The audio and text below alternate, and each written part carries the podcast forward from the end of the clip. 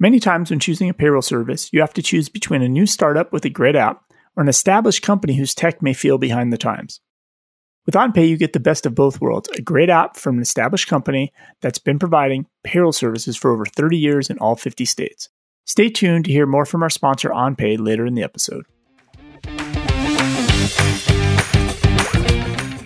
So, what it, it makes me think is that the, the ultimate goal, the only way they're ever going to achieve this valuation or to justify it is if they can eliminate the people. So if Pilot, but that's what's weird about this. So Yeah. the, I don't know if you saw the article when it got covered by CNBC.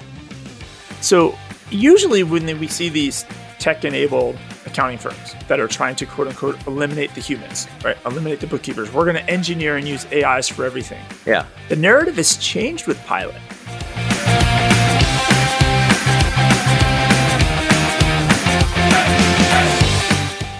Welcome to the Cloud Accounting Podcast. I'm Blake Oliver. And I'm David Leary. Well, here we are, end of March. End of March, tax season's been uh, pushed out. It has, Oh. it has, uh, but it doesn't feel that way for most tax pros because the actual stuff you have to do uh, by April 15th for most clients still has to get done.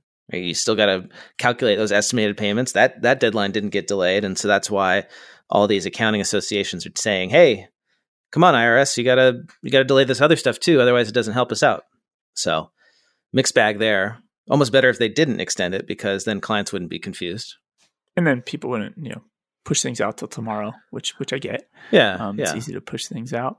Uh, did you see? Uh, actually, we kind of half tried this yesterday, but you know, as if we don't have enough inbound as it is, right? You know, people, anybody can just send you a LinkedIn message Oh, right, with yeah, a message, yeah. and everybody can send you a Facebook Live message and a Twitter message, and anybody could send you an email. Well, our good friends at Slack have now let people do the exact same thing. Right. Any anybody can contact you or invite you to connect across any organization. Interesting. That was always one of the limitations of Slack was that it was like within your own domain, your own organization. You couldn't communicate outside very easily. which arguably was good, right? So you had this like boundary a little bit. Right. Like, hey, it's that's that's the place for work conversations. When I'm done, I turn it off. Yeah.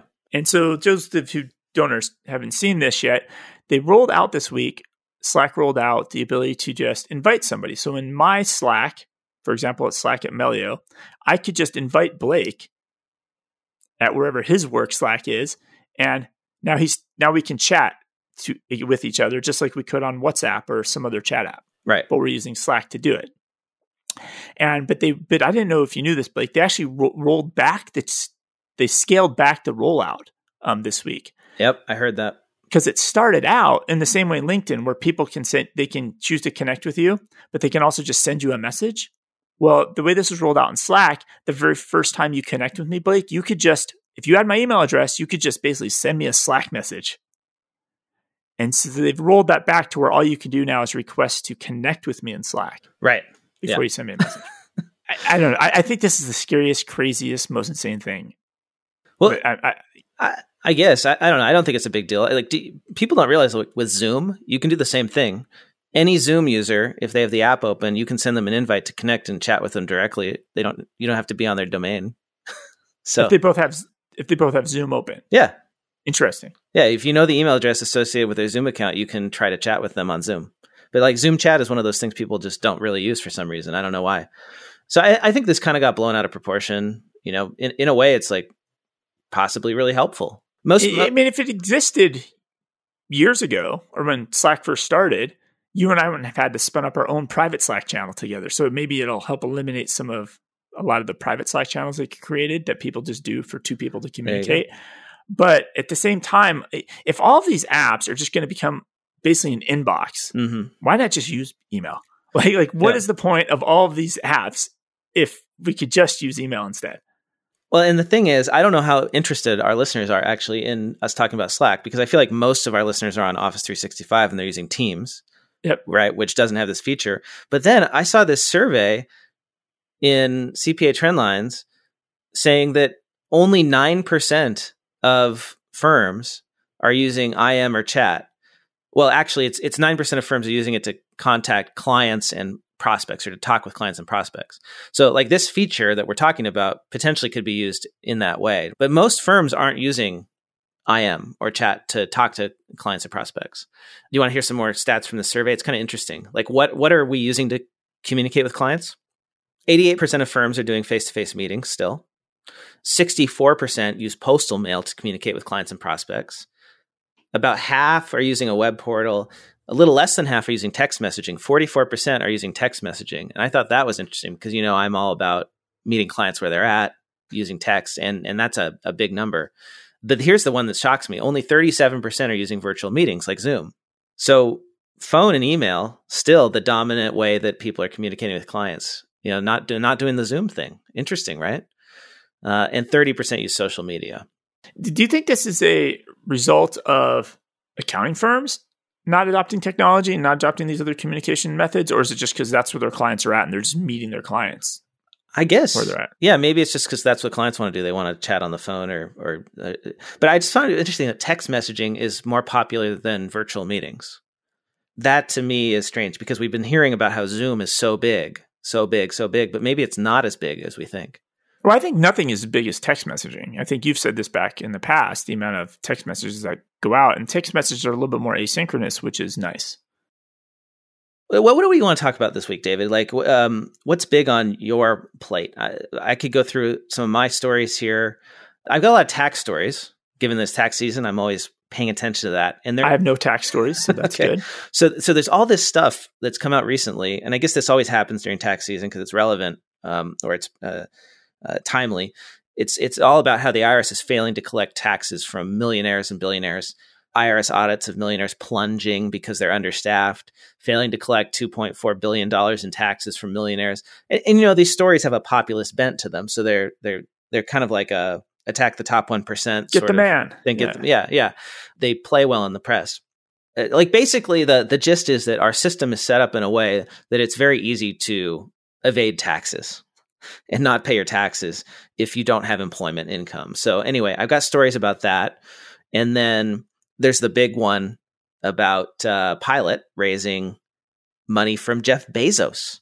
Jeff Bezos, founder of Amazon, is investing directly into Pilot, which is a software plus services accounting firm with engineers. It's an accounting firm with yeah. engineers, yeah. So Jeff Bezos owns an accounting firm or part of an accounting yeah. firm now. And it's like a significant amount of money. It's a hundred million dollars Series C, and I think it was it was already reported as sixty, and then I guess he's. Well, put, I think they took sixty in January, and this is a new. This is a new round. round. It's crazy, and they're valued at one point two billion dollars.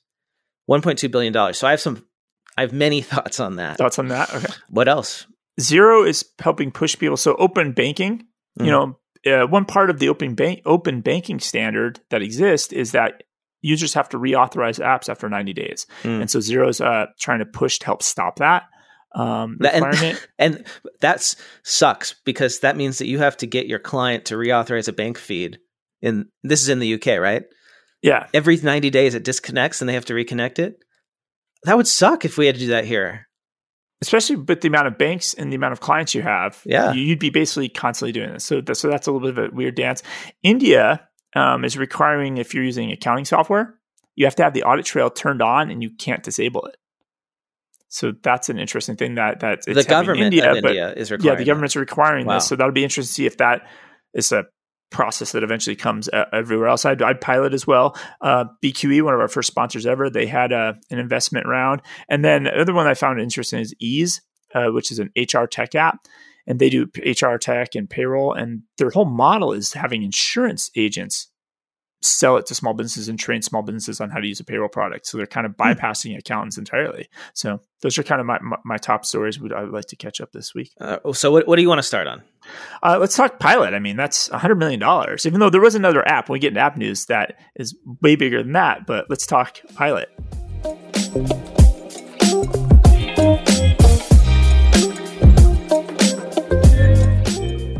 This episode of the Cloud Accounting Podcast is sponsored by Odoo. Do you have a client that has outgrown QuickBooks or Xero? Or do you have a client that is still on QuickBooks Desktop Enterprise Edition because all the current cloud accounting offerings lack the depth of features and controls that your clients need? Or maybe you have a client with legacy desktop ERP system and they are ready to move to the cloud. Let me introduce you to Odoo. Odoo is a highly customizable cloud ERP system with everything your clients need, including dozens of built in app modules and thousands of third party apps. The accounting and invoicing modules are always free, so there's no reason not to give Odoo a try today. Head over to cloudaccountingpodcast.promo slash Odoo. That is cloudaccountingpodcast.promo forward slash O-D-O-O.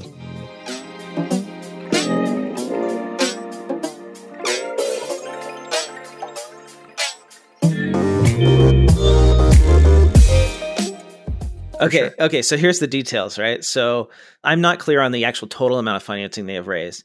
I think last time we talked, it was like 120 million total that they've raised over all of their fundraising. Now they're reporting their Series C is 100. So I'm not sure if that's another 40 or another 100, but either way, it is a lot of money. Okay, over 100 million dollars that they have raised, and that gives them a valuation of 1.2 billion dollars which is pushing them. If we remember scale factor from before, this is arguably now now they've been one of these accounting firms and engineers that have raised the most right money. So they're the biggest, and they've got direct investment now from Jeff Bezos's private, you know, family office and investment firm, whatever you want to call it. It's his money. personally. So that's it's called Bezos Expeditions. Yeah, that that's great. So that's a big deal coming from a guy who's, you know, basically disrupted all of retail. like is mm-hmm. is Bezos going to does he think that accounting is ripe for disruption in the same way? I, I wouldn't I wouldn't be a, a bettor against Bezos uh, generally. I, I, I so that concerns me. Uh, but I'm a skeptic of the entire business model of Pilot. and but before we get to that, let's just put this money in perspective because a 1.2 billion valuation is a lot of money or it's a high valuation. And like, so what does that actually mean? Because like, uh, everyone says, oh, they're a unicorn now because they've achieved a billion dollar startup valuation. Well, let's put this in context of the accounting profession. So if you go to the Accounting Today top 100 firms list for 2020, and you look at the top accounting firms, you just start going down the list. You can see how much revenue they have. That's one of the ways, that's the primary way they are ranked in terms of size. Yep. And we all know that accounting firms are traditionally valued at one times their annual revenue very easy. Maybe it's a little higher than that, maybe it's a little lower than that, but generally it's around 1x. So if you look at the top 10 accounting firms, CLA, which is number 8 on the list, has 1.145 billion dollars in revenue in 2020.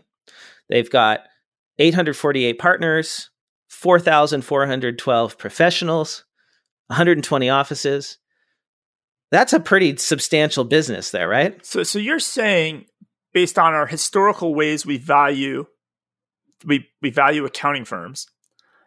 Now Pilot is a top 10 accounting firm based on the way we typically value the valuations we put on yeah, accounting firms. They are the number 8 accounting firm in the I don't know. Based on valuation, based on valuation, not. Re- I guarantee you, it's not revenue. I, I, not even the top two thousand on revenue. Well, this is what's crazy about it, right? Is, is so, so, so they're valued as as higher than the the number eight accounting firm, and right below BDO, by the way. Okay, so it goes Deloitte, PwC, EY, KPMG, RSM, Grant Thornton, BDO, now Pilot in terms of valuation.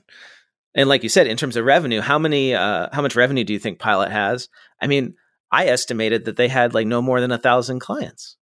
I think I think we we figured that out in February or February. Whenever we talked about them last, right? It, they they kind of claimed how many they had, or they were about to approach a thousand again, which is about the same size as Scale Factor. Now I don't know how many clients they have, but yes, there was a statement from their founder in a press release or in a, a news article actually, where they said that they had helped over a thousand businesses since they started, which to me means that they've had over a thousand clients. Now they may not even have all those clients because there's churn. There's a lot of churn at this level of the market. We know this for a fact. So here's a business that has what number of clients in the thousands, maybe, and you know, I'm just going to ballpark it right around a thousand, and they're valued at the same as an accounting firm that has four thousand four hundred twelve professionals, like five over five thousand people in the firm. Oh yeah, those those so, those firms at that level, they're running with 35, 40,000 small business clients. so, you know, that's kind of crazy to think about it that way. And, and I'm not sure what to think. Like, uh, I mean, I, having run a online cloud-based bookkeeping practice and seen just how people intensive it is, even when you utilize technology, I just don't see how the margins are there to support this valuation. Right? They're being valued like a software company, but they're a service business. They're an accounting firm. They're using a lot of tech. So what it, it makes me think is that the the ultimate goal, the only way they're ever going to achieve this valuation or to justify it is if they can eliminate the people. So if Pilot, but that's what's weird about this. So yeah. the, I don't know if you saw the article when it got covered by CNBC. So usually when we see these tech-enabled accounting firms that are trying to quote unquote eliminate the humans, right? Eliminate the bookkeepers. We're going to engineer and use AIs for everything. Yeah. The narrative has changed with Pilot, though. The, in this article, so oh, they, oh and and let's not minimize the significance of this article. Like, so Pilot made it into CNBC, and the headline of the article is Jeff Bezos backed accounting startup hits 1.2 billion valuation after new funding round. So, like, this is cloud accounting hitting, C, you know, homepage of CNBC. Yeah, it's That's, beyond the cloud accounting podcast at this point. They should be calling us for some commentary. CNBC should. There we go on this. So, but they refer pilots employees, mostly former accountants, are assigned work direct to work with directly with small businesses. So they they really talk about how human involved in this is. Right. And the founder talks about that it's quote unquote tech enabled, but Pilot itself is not a software company. We make money from subscription fees. So it's a human powered accounting firm that just has a subscription billing model, which is a lot of our listeners have that model. And then it goes on deeper in the article. It talks about so this is the the one of the investors, Index Ventures, their partner Mark Goldberg. So he was an early investor in this. And uh, he says that the narrative in Silicon Valley is very focused on using software to optimize for everything. But Pilot is taking the opposite approach by adding people back into the mix. So it's crazy because they have software valuations, but they're building a people business. Like none of it, none of the numbers add up. This is just like scale factor again. The numbers just don't make sense. Right. People don't scale. The, it's just so weird to me that this is happening. So, how many clients would Pilot need to have to justify this valuation? So if you go to Pilot, what is it, pilot.com, and you look at what they charge, they charge for bookkeeping their middle package, right? They've got the classic three tiers. Uh, starts at five ninety nine a month, and they, and their middle plan though goes anywhere from like what eight fifty a month to eleven fifty a month. So let's just say a thousand dollars a month is kind of like their typical client. They do have a couple uh, startups on, so I think they have some funded startups. So they must be doing some bigger back office work for some bigger companies, right?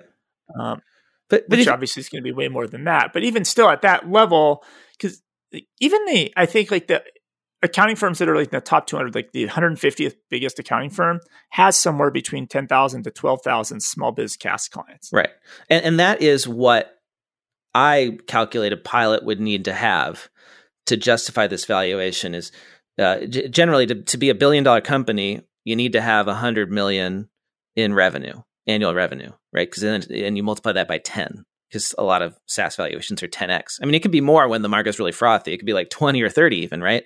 But you're going to get 10. So if to have 100 million in annual recurring revenue and you're charging $1,000 a month, let's just say it's like $10,000 a year with discounts or something, you would need 10,000 clients. And I don't think they have a, a thousand. That's my guess. So they got a long way to go. But but then here's the thing. To justify the 10x valuation, they would need to have SaaS margins, software margins, which means margins of like 80% off of their, you know, gross. So and and you just don't get that when you have an army of people working for you. It, it's much lower. Yeah, none of it makes any sense. Like, I feel it's a scale factor all over again of just the numbers don't add up and don't make any sense. We will see. So uh, that's the craziness in the world of uh, cloud accounting. So Bezos is coming for your accounting clients, your bookkeeping clients. I mean, they're doing CFO services too now. I don't know if people realize that it's not just bookkeeping and tax anymore. They have a whole product that's CFO services on their website, uh, and they'll do annual budgeting and forecasting, fundraising strategy and support, all that monthly engagement where they provide board deck advice. Crazy. Um, okay, so let's let's move on. Uh, what are we going to talk about next? We got tax stuff. Uh, what else did we have? You had some software stuff. We can talk about that uh, Xero thing. yeah, ninety days let's, authentication. Let's get into app news. So Xero uh, has a blog post. The title of the post or the artwork on the post says it's time to end reauthenticating every 90 days. So it caught my eyes because I didn't know like does this mean like reauthenticating into Xero, like where this was going. So I clicked the article and read it. And essentially open banking now exists in the UK. And the whole premise of open banking is apps can connect to bank accounts, they can pull data down, etc. But in the olden days before open banking, you would in Xero your accounting software, you would put in the username and password and you would just be connected to that bank forever. Essentially, until some, some until the bank changed something and disconnected the connection, then you'd have to call your client and say, hey, "Can we log into the bank again?" Well, and that's like how it is for us here, right in the yes. US. And for some banks, they stay connected in a much more reliable way, right? They're not changing all the time, and and it drives accountants and bookkeepers to use bank accounts with their clients that don't disconnect a lot. Yeah. Well, part of open banking in that standard, even though more banks are open and there's more connections, you have to reconnect every 90 days. And so there's a, if it was in the US, it'd be a bill, but there is a proposal for a paper to have this changed. And so they're encouraging the users of Xero to go participate in this um, and have your say in this legal document. Because this is actually in the legislation that they have to reconnect every 90 days. Yeah. And I don't, I don't know where this is like in the process, right? Of, yeah, yeah. But, but there's some sort of feedback being taking place, and they're encouraging the users to go give give your opinion to your representatives. I mean, it's the UK, so like I don't know how I don't know how the politics works, but essentially it would be like us hammering our Congress people here about getting this changed. This episode of the Cloud Accounting Podcast is sponsored by OnPay. Not sure if you know it or not, but OnPay was one of our very first sponsors, and their support was crucial in the early success and growth of this podcast. So it has been equally exciting for me to watch them grow and have success as well. During this time, OnPay grew from an unknown payroll app into a top rated app by CPA Practice Advisor, and in 2020, they've even received the coveted PC Mag Editor's Choice Award for Best Payroll Software. If you're wondering why OnPay is the best, it is because they handle all the complicated stuff that other payroll providers don't, like agricultural payrolls, including Form 943, multi state payrolls, employees with H2A visas. Even while handling all this complicated stuff, OnPay remains an easy to use, full service payroll and HR app that is the right fit for all of your clients, whether you just have one employee to pay or 500 employees to pay. It'll help them stay organized, save time, and get compliant. OnPay includes best in class integrations to benefit providers, workers' comp plans, QuickBooks, and Xero. Right now, listeners can get three free months of OnPay payroll and HR service. To learn more, head over to cloudaccountingpodcast.promo slash OnPay. That is cloudaccountingpodcast.promo forward slash O N P A Y. OnPay, nobody takes better care of your clients.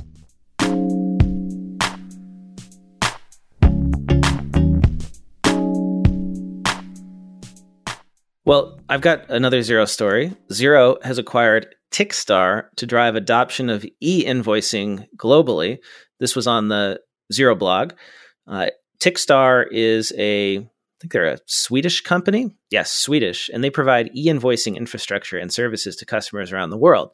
Now, our US listeners might be wondering what is e invoicing? Well, it is basically the ability to send an invoice directly from one accounting software to another. Is that right, David? Are you familiar with this concept? Yes. So that way I don't have to send you a PDF or paper software. You just kind of get it. And, and Xero actually has this feature. If you're connect, if, if, if you know another company that uses Xero, you could send an invoice. You could connect your accounts and send invoices directly into their system for approval and payment. But very few people use this because you have to know that they're on Xero, and um, e-invoicing isn't going to grow unless there's some sort of like third party connector like a zapier for e-invoicing or something and that's what tickstar is. So they they help make e-invoicing networks in australia and new zealand. That's what Xero is using there and so they acquired them so they can do this i guess more effectively there and then also uh, globally. So uh, why am i bringing this up? Because i think that the way that australia and new zealand innovated when it comes to paperless payments and then that happened later here in the U.S. Uh, that's the big thing that's happening right now here in the U.S. is right people getting off of checks, which they did in other parts of the world quite a while ago. Well, e-invoicing is big there right now, and I think that's the trend that's going to come here eventually. Is we're going to see a move toward paperless invoicing. And, and basically, it's it's more than paperless because essentially, if we're both Xero users in Australia right now, I can send you an invoice, and it just magically shows up as a bill in your Xero. ready for me to approve. Yeah, and your payment. Uh, I believe that like how to pay you is already in there, so I just click pay. You know, Xero pays from my bank account directly into yours. It's like that easy. So that is a big deal because, because even now, if you're sending like a PDF, well, a PDF is still just digital paper. And then you got to enter the information. There's risk of fraud. And this is a big problem, you know, is invoice fraud. People get a, a paper invoice or an emailed invoice and it's from a, a fraudster. And then they like enter that and they pay it. And maybe it goes to the wrong bank account, right? It's not, not the right vendor. It's a similar name, but not the right vendor.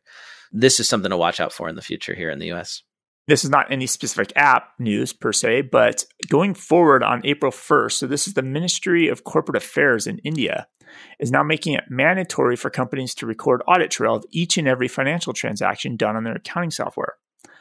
And they're going to require that your software has to have it there on and it, that it cannot be disabled and nobody can turn it off. And a lot of it is to help, you know, for fraud and back to transactions and things like that. But the fact that the government's may, requiring a feature of accounting software, it makes you wonder, like, well, do we see this now in other markets happen? Or because does this mean QuickBooks will just add it or Xero add it in India and they'll just have this in and they'll just be like, okay, this feature just turned on for all QuickBooks users globally. It's just something to keep an eye on. Governments are doing this now because they're trying to capture all this revenue that's magically not getting reported to them because we have voluntary tax reporting systems in a lot of parts of the world. And actually, that's one of the reasons why invoice e-invoicing could become big. Is a lot of governments are mandating it. Uh, you have to use a central e-invoicing uh, system, and then the government can see everything going on in there, and they can track the money flowing from business to business, and then make sure that that revenue is reported. And that brings me to my tax collection of stories all about unreported tax because it's a big problem in this country.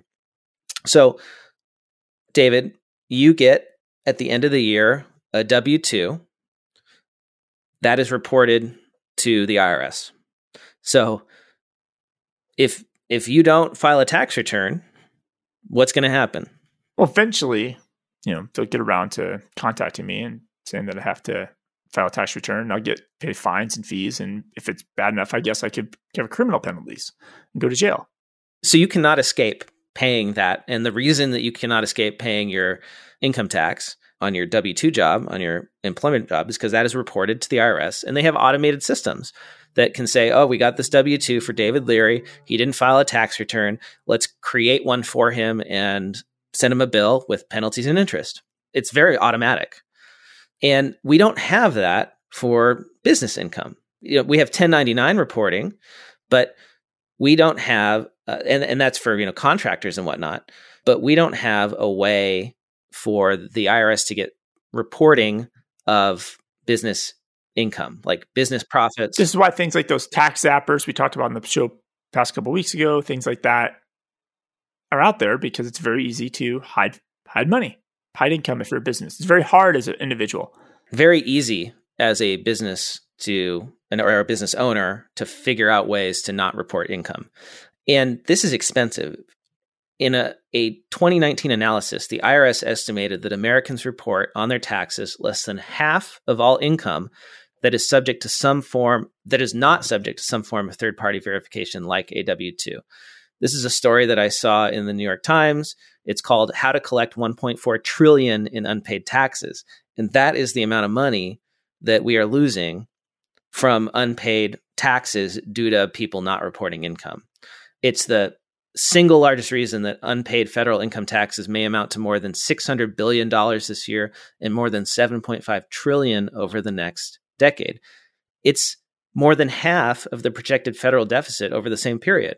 So if we just collected all the money that people are supposed to be paying, we would reduce the federal deficit by half. Now, there's a proposal for how to fix this from Charles Rossotti, who led the IRS from 1997 to 2002. And he says that what Congress needs to do is create a third party verification system for business income, the same way that we do 1099 reporting to uh, freelancers and contractors and whatnot. He says that we should require the banks to report to the IRS. The government would require banks to produce an annual account statement totaling inflows and outflows. So it's similar to the 1099 tax forms that investment firms provide to their clients, so that you have to report that. This way, your bank, if you had a certain amount of inflows and outflows over a threshold, would report that to the IRS, and it would be up to you to then file a return and reconcile those cash flows to your taxable income, which makes a lot of sense, actually, right? Because the banks already have this info the money going in, the money going out. Well, how much of that is is revenue? How much of that is taxable? Um, and then and then that would give the IRS a starting point to try and find the people who aren't reporting it at all. Because right now there's no way for them to know. Yeah, there's no yeah, there's no total record, and, and once it's all in the same bank account, or everything gets put into a bank account, it's a lot easier to track. And so I think it's interesting. This is coming from a former head of the IRS, and and it makes me think it would work because 95% of wage income is reported in this country. That's very effective. 95%. And it's because of W 2 reporting and 1099 misreporting and all that, right? So this could this could be a solution for this problem. And it would enable us to pay for all the stimulus without having to raise taxes, or at least pay for some of it. I don't know. I like this idea. So that's, you know, that's the big story about taxes. Uh, and there have been a ton of these stories. Um, headlines like the richest 1% hide a fifth of their income from the IRS. That's according to a study. I saw that headline. The IRS failed to collect 2.4 billion in taxes from millionaires. So it's it's a broader problem than that, though, right? It's just there's this whole class of of income that is just not reported to the IRS, and and it's the IRS can't simply you can't simply increase the number of people at the IRS if they don't have the data to even start the audits right? Then they're just randomly checking. But this way they wouldn't have to randomly check and, and audit in order to find the money, I guess is the idea. But you know, the problem is we're going in the other direction, right? Audits of millionaires plunged 72% uh, in recent years. It went from 40, 41,000 in 2012 to only 11,000 in 2020 and it's because the IRS keeps losing really experienced agents. They're not replacing them. They they're underfunded. Yeah, it's what we've talked. We've had these numbers before, right? It's easier to audit the poor because it's not complicated. The odds of you getting audited if you have real money and you have to pay real amounts of taxes is very low, and we just don't have good insight over that. So, so you know, I would love to see our accounting associations. I don't know if they do this. I, I don't. I don't see them doing this. So they're they're all pushing for extending the tax deadline Extend the tax deadline, make our lives easier. There's too much to do. The IRS is behind on returns. But what about thinking a little more long term and saying, hey, Congress, why don't you fund the IRS so that they can do their job so that we can do our job? right? If you have a revenue generating part of your business or part of your organization, you don't underfund it. You give it as much money as it needs, right? The sales team, they should have plenty of money in a business to hire the people that they need. You know, if they're generating revenue for you, the same thing for the IRS, right? Don't starve the government by underfunding the IRS. It's just nuts. And it's good. It would be good for accountants if the IRS had more agents so they could catch up on this stuff. It would just, I mean, it would be good for everybody, right? Like it would just be better. Uh, a well-oiled machine. It would be better. Uh, the revenues would be there. Everybody would feel better that everybody's paying their fair share of taxes. Just across the board, it's just for we just choose as a country to make that yeah. not funded. It's kind of where we're at. Fund the IRS. Society. I want to get like a T-shirt that says that. You know, like actually, it could be your, your little hashtag you could you uh, could do.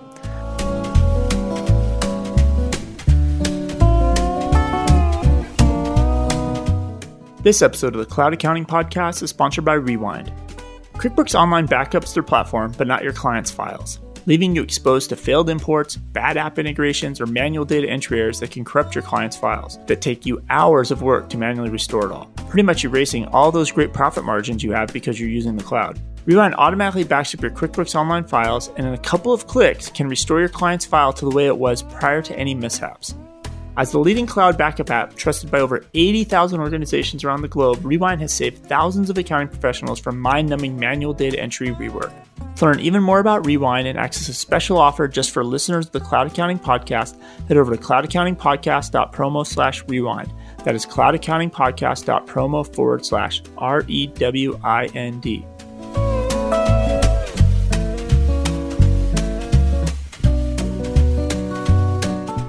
So that's all I got uh, this week. That's like burning. What? What? Anything else we should cover before we go?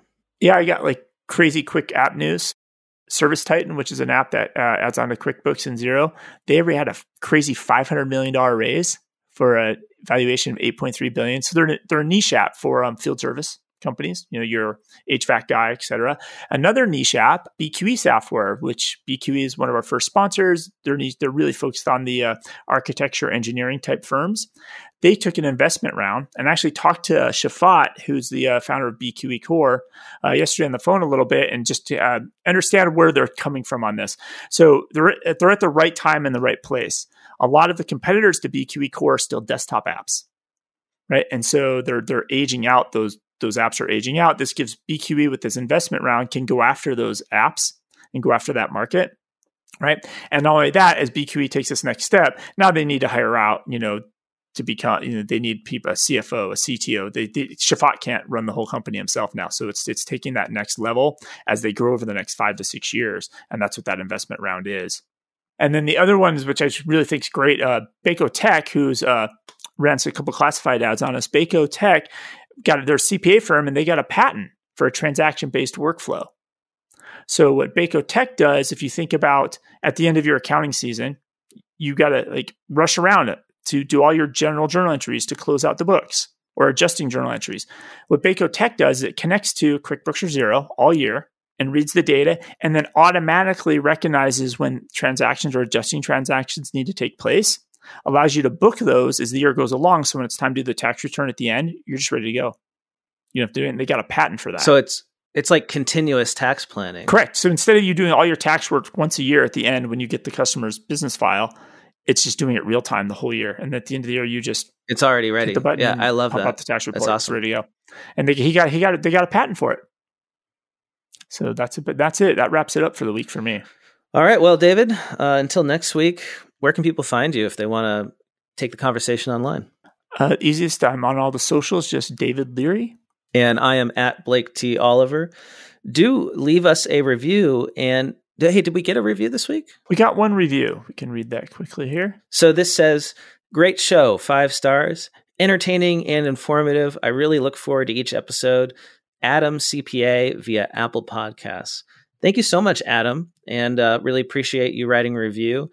If you are listening and you have not written a review, we really, really appreciate it. You can do that in Apple Podcasts, or you can head over to podchaser.com, look up the Cloud Accounting Podcast, and write a review there if you're a non Apple person.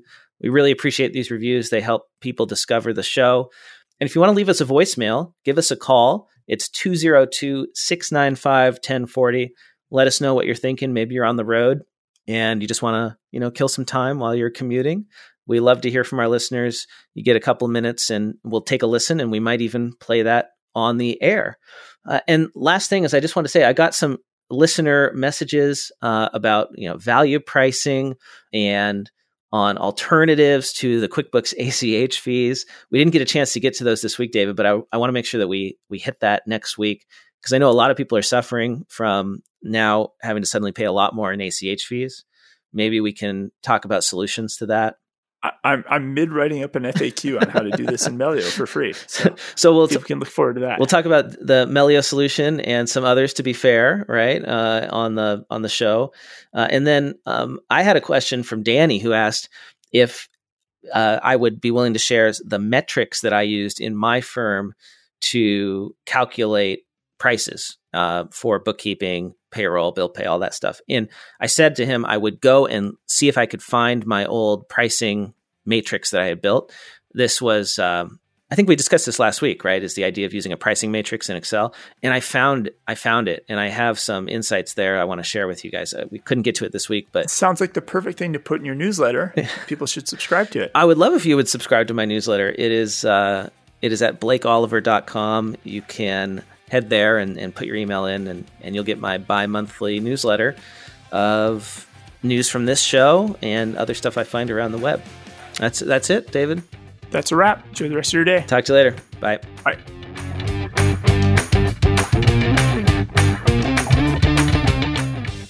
Time for the classifieds. I quickly wanted to let you know about a new project that I've been working on for the last year or so. I'm launching a podcast network called Accounting Podcast Network. It has new podcasts that I know you'll love, like the Accounting Salon Conversations podcast hosted by Amanda Aguilar and the Accounting Automation Workflows podcast co hosted by Brian Clare and Heather Satterley. Head over to accountingpodcastnetwork.com. That's accountingpodcastnetwork.com.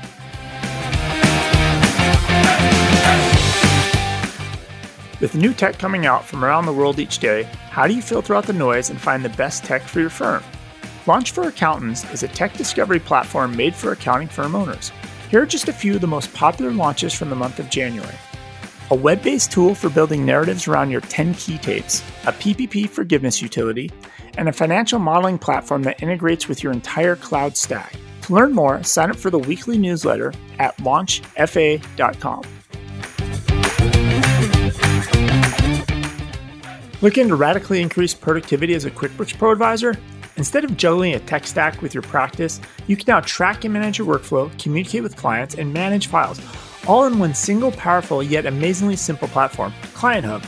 When you leverage Client Hub's all in one platform that goes across your team and your clients, magic happens. Ready to start feeling that in your firm? Start your free trial at clienthub.app today. Use promo code CAP25 to receive 25% off your first three months.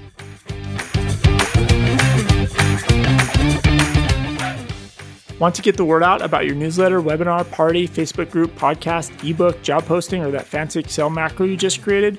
Why not let the listeners of the Cloud Accounting Podcast know by running a classified ad? Hit the show notes for the link to get more info.